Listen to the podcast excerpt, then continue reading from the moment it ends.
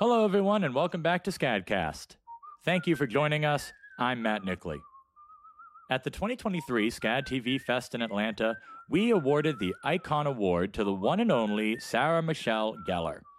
For over 30 years, from child beginnings to her modern stardom, Gellar has paved her way as a decisive, inquisitive, and courageous artist. With Buffy the Vampire Slayer, she helped define modern television. With I Know What You Did Last Summer, Scooby Doo, and Cruel Intentions, she cemented endless coming of age memories for the millennial generation. And today, she is back to the supernatural realm with the Paramount Plus series Wolfpack.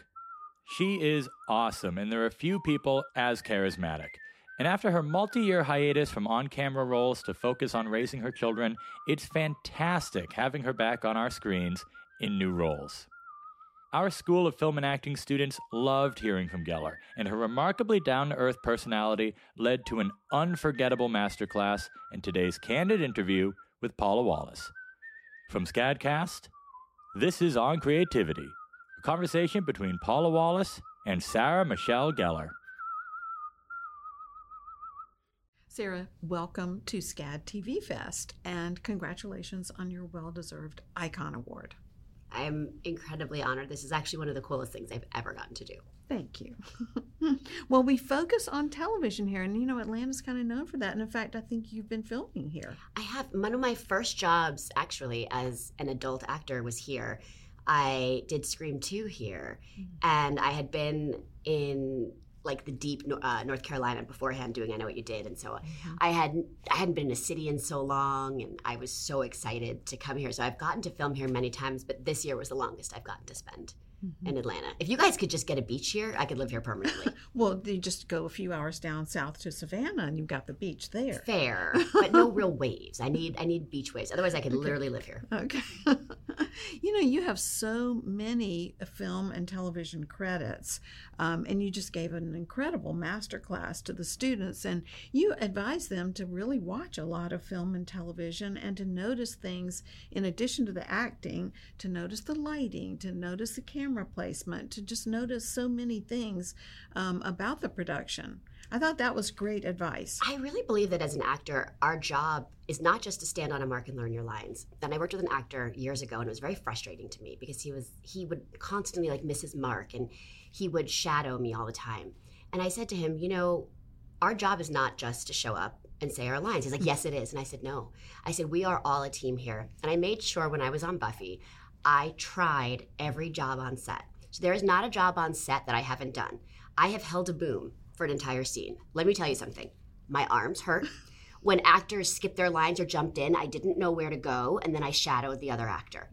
I pulled focus. That is a mathematical job. So as an actor, when you're off your mark, you can't hit the focus mm-hmm. because it's a measurement. Mm-hmm. I've done camera. I've done what actors when you ask actors 10 times to please get up slower because the camera can't follow you. And they're like, Yeah, of course it can. Well, you guess what? No, it can't always.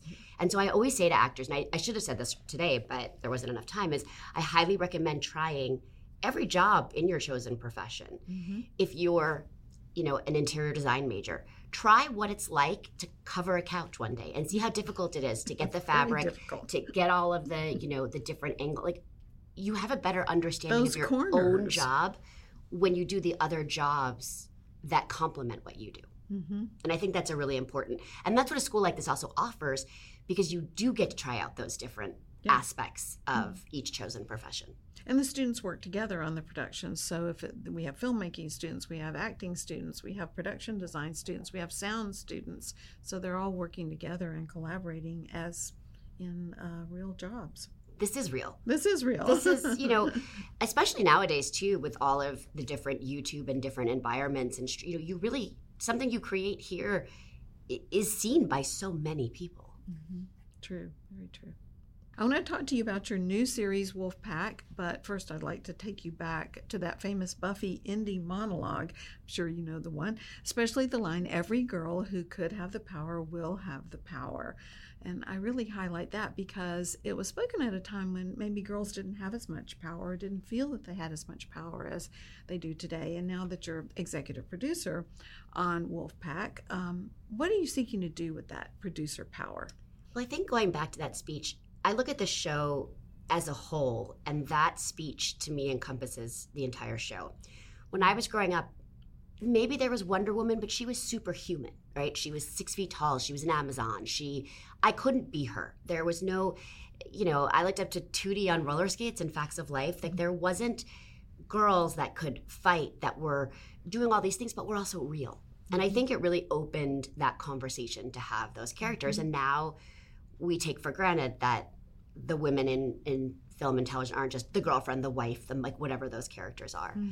Um, but I also came up at a time where it was still a pretty pretty volatile business, and actors, especially young actresses, were supposed to be seen and not heard, and you know we were replaceable, and that is so often how we're made to feel. And I don't believe that that's true. And there has to be a place to be able to speak up for yourself, but also in an appropriate manner with respect to the people that are above you. And so that's what I've really tried to create on my sets is that everybody has a voice. And it's not just about so much, often that gets misconstrued too that it's about the young actors on my show. Mm-hmm. No, no, it's also about the PAs that are there before we get there that leave afterwards that do the hardest work and they're also 22 years old and make sure that they have breaks to eat. Because mm-hmm. I remember we had this one PA who would go 3 days on Celsius and I'd be like, "You need to stop and eat like a meal. Mm-hmm. And if I have to be the one to do your job for 10 minutes so you can sit and have a sandwich, like, great, I'm here, I'll do it.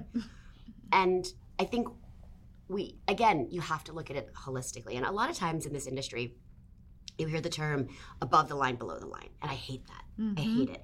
That Mhm. producers and lead actors are up here and everyone else. It's like, yeah, well, without everyone else, this doesn't get made. This doesn't get made. And so I like to work on sets where we all really work together, where everybody knows everybody's names, everybody knows. I remember for years before I even had kids, I would always try, we'd always, you're always shooting on Halloween, right? And all these crew members would always want to, they'd miss trick or treating with their kids.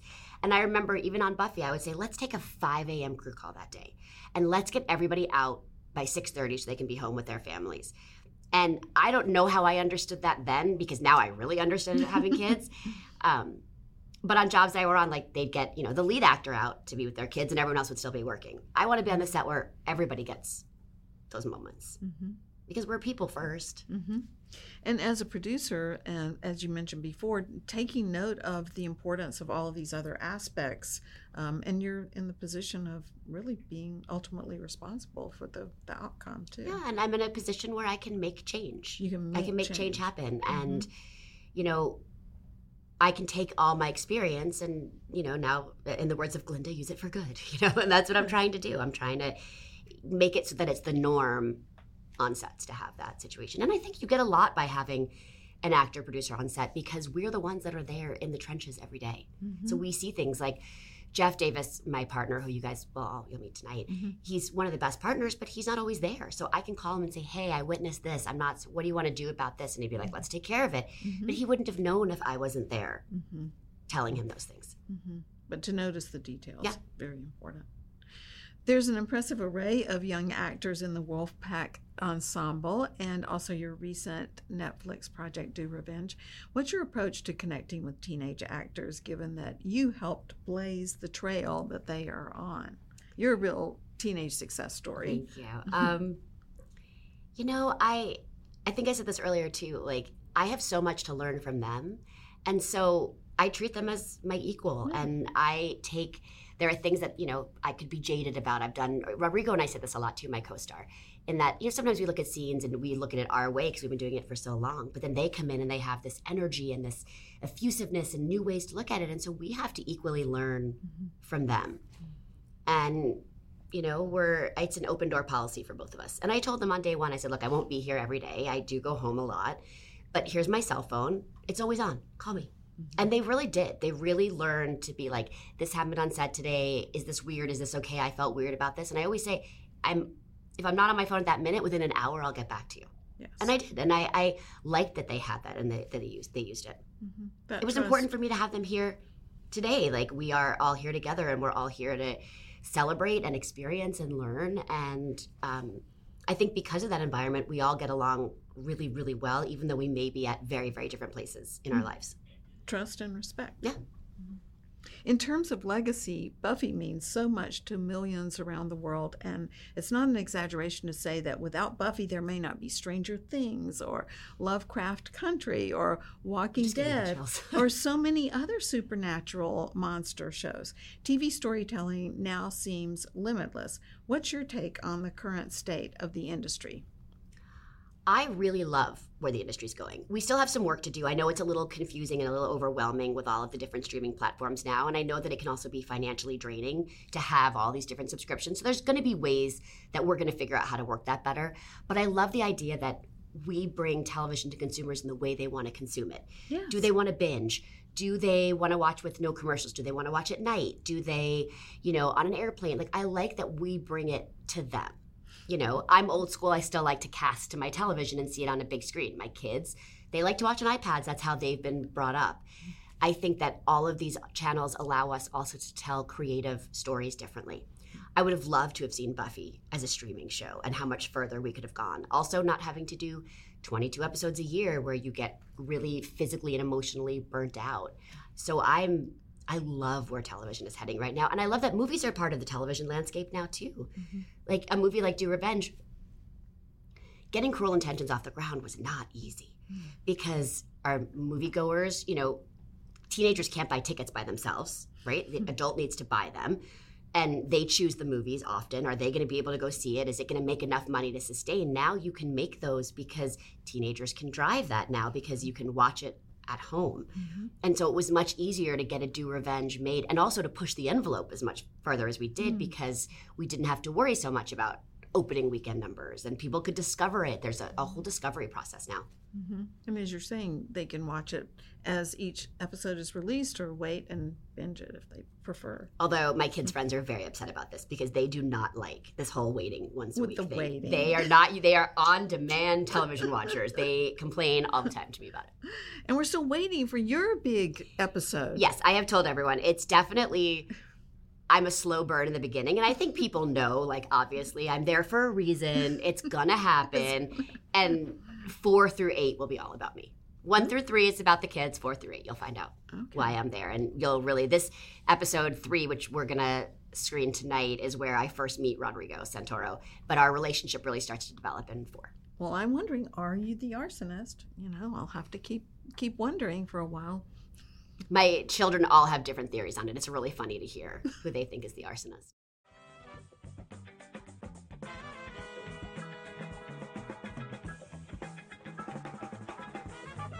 Hey everyone, I want to take a second to tell you about SCAD Serve, SCAD's in house consultancy that specifically partners with other NGOs and community welfare groups. Their many undertakings include transforming a former residence hall into affordable housing for frontline workers in Savannah and redesigning businesses in the Sweet Auburn area of Atlanta to assure they continue to thrive and serve. If you have a SCAD Serve proposal or want to learn more, visit scad.edu. And now, back to the conversation.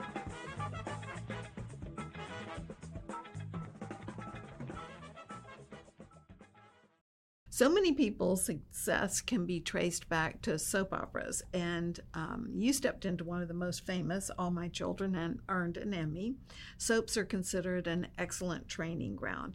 What did the rapid pace of soap filming teach you? It's, it's so funny you bring that up. I was just having this conversation with someone the other day because so many great actors. I was explaining to my son, who's obsessed with Michael B. Jordan, that Michael B. Jordan was on All My Children with me, and now that soaps like I even asked my kids if they know what a soap opera is because there's so few of them on now and it's not that same ground that like I came up on. But pace, I can learn my lines very quickly. I can hit a mark without looking. Like it, there's so much of the technical aspect that goes into daytime. So if an actor can do all that and is good, you can spot them. I was telling a story the other day that I still watched all my children after I was gone. And there was a young actor on it, and I watched him, and I was like, this kid's gonna be a star. And I knew he was leaving soon. I knew his contract was almost up, and I brought his tape to the creators of Buffy. And I said, this kid is going to be gone in off the soap in like five months. I know we're getting ready to cast. He didn't. He wasn't named yet, but it was going to be Riley, Buffy's boyfriend. I'm telling you, this kid's going to be a star. You should watch the tape. Again, not a producer on the show. I don't think they ever watched it. This actor left the soap within two months. Got win a date with Tad Hamilton and Vegas. It was Josh Duhamel. And I said, I you just you just saw it. Like that kid was going to be a star. Um, and, and people don't even realize like Michael B. Jordan and Chadwick Boseman both came from All My Children. They actually played the same role, if I'm not mistaken, which is very strange. Um, uh, Kelly Ripa or Alec Baldwin or Julianne Moore. I mean, there's just so many that came. So many. Yeah. So many. You mentioned Kevin Bacon before. I think he was on. Yes, he was on Search for Tomorrow, I think, which probably no one watching this would be like, wait, what? Showing my age there. It's kind of a phenomenon around the world, those soaps. It is still really big. I was actually just in Italy last week, and um, I have a friend that's on Bold and the Beautiful, two friends, and they're like way more famous than even me in, in Italy because Bold and the Beautiful is like super huge. But I just, soaps for me were, but I guess we didn't have, there wasn't teen programming. I was watching this documentary actually on 90210 the other day, and like that was the first real teen soap Hmm. because that didn't exist then. So that's why teenagers watched the other kind of soap operas because we didn't make we didn't make TV for them, and that's what this landscape allows us now. It allows us mm. to make all of these different shows. And I think what was difficult about network TV it, and even basic cable like in HBO is they had a very specific type of show. So if a comedy was an NBC comedy, it wasn't a CBS comedy because the and so if you you only had a limited number of places you could bring your projects to because they didn't fit in. Mm. Now these theses are much bigger on Amazon or Hulu or Paramount. Hmm. So what works on them can work on all of them, and so you have more places to bring projects, hmm, which I think Good is really point. interesting. Yeah, that's very interesting. Everyone loves a good Hollywood love story, and yours with Freddie Prinze Jr. has fairy tale elements, meeting on set, falling in love after being friends, and now over two decades married. Congratulations. Thank you. How is it? How was it working with Freddie on so many high-profile projects? And are you planning any new projects together you can share? We're not really planning to work together right now for a couple of reasons. One is we do have our kids are still fairly young, and so one of us needs to be full time at home. But also, I think it takes away a little bit of the magic because you know how it winds up. Um, there's. Oh, I was talking also about this this morning. There's one example where I think they utilized a Hollywood couple really, really well, and that was Friends. They had Brad Pitt guest star, but he hated Jennifer Aniston's character, and that was kind of fun to watch because it's not what you expect from them. But I think when a lot of times when you get couples on screen together, you already know they're going home together. It takes away some of the magic. So um, I don't think so. Uh, and when you don't have kids, it's easier to work together because you can travel, you can do whatever. Now, I think it would, it would be difficult. They need parenting. You need parenting, but we're allowed to be able to do animated stuff together. We did cameos in Kevin Clerk and Kevin Smith's Clerks movie. Say that five times. so I do think that there is places where we can do stuff together, One of the things you and Freddie have done together is the animated series Star Wars Rebels. Your list of animated credits also includes The Simpsons and Robot Chicken, among others. Well, here at SCAD, animation students and performing arts students collaborate on projects throughout their academic career, and they find out just how challenging acting and directing animated performances can be. How do you approach a voiced character? Yeah, it, it, at first you think, oh, it's so easy. I can go in my sweatpants. I don't have to learn my lines. They're on a piece of paper. But you are responsible for that performance, but it also has to match what's already been animated. And so that's a complicated process because you have to work together on that. My favorite Star Wars story is that um, my husband was a series regular. He did seven, six seasons on it. I came on for one season, and I got the ride at Disneyland and he was so bitter that they had uh, this training academy and you could fight either the good guys or the bad guys. And my character is seven sisters one of the characters you could fight. And so when you fight the character my voice comes out of the the yeah. So he's a little angry about that. Um, but sad to say they actually took that ride down. Now so i don't have a ride disneyland anymore. Uh, but animation is wonderful. I mean it's it really allows you to go farther. You have to push yourself and you have to sort of balance over the top but also keeping it real. Mm-hmm. I love animation. Mm-hmm.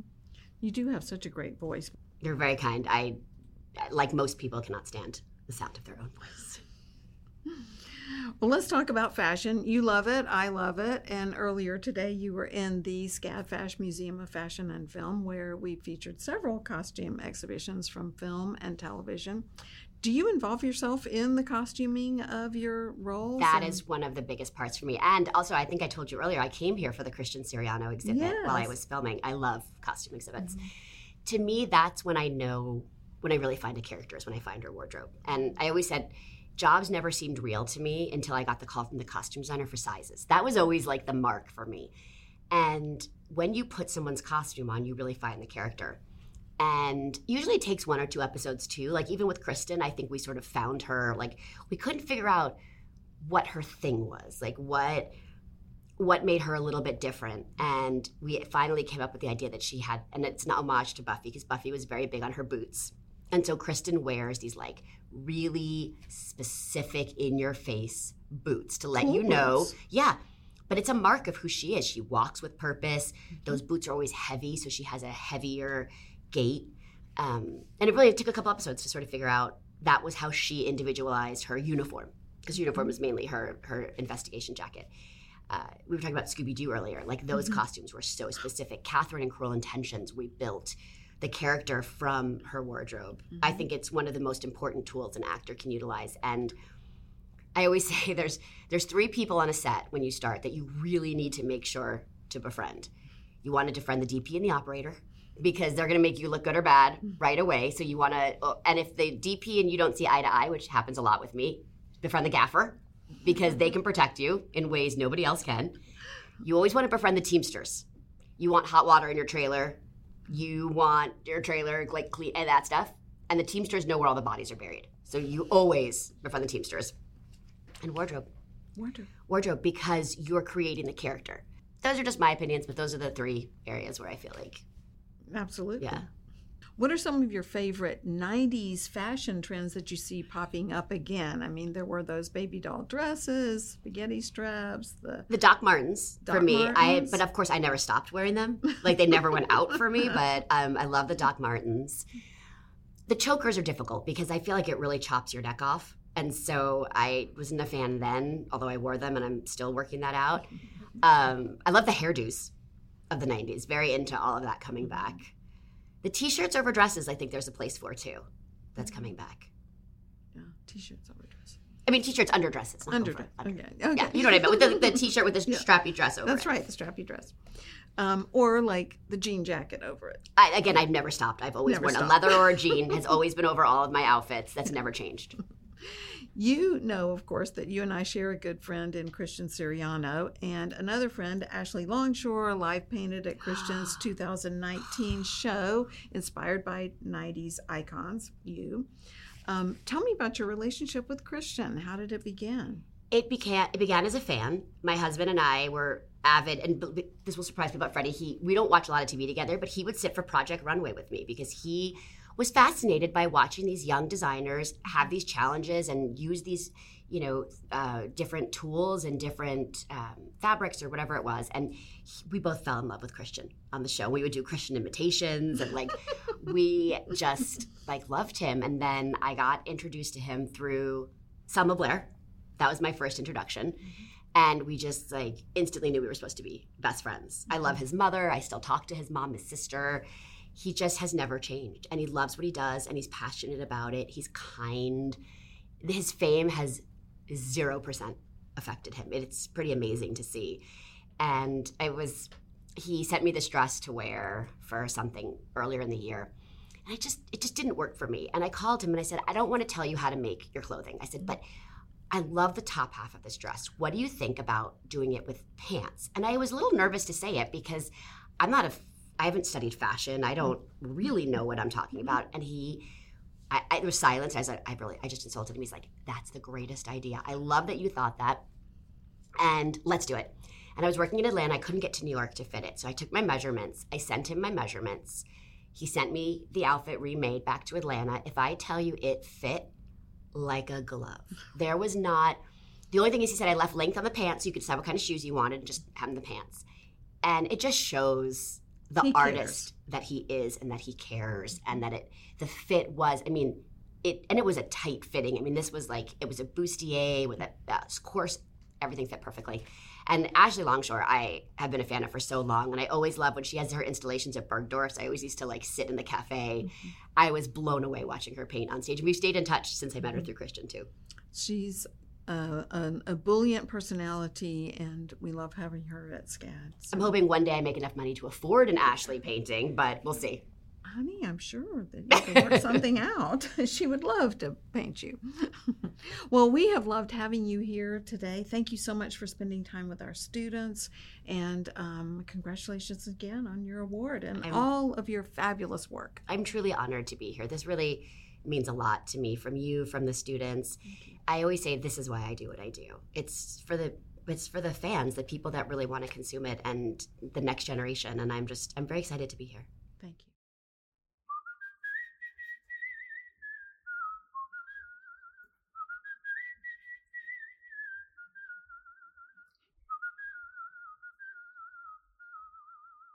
I hope you enjoyed hearing from Sarah Michelle Gellar.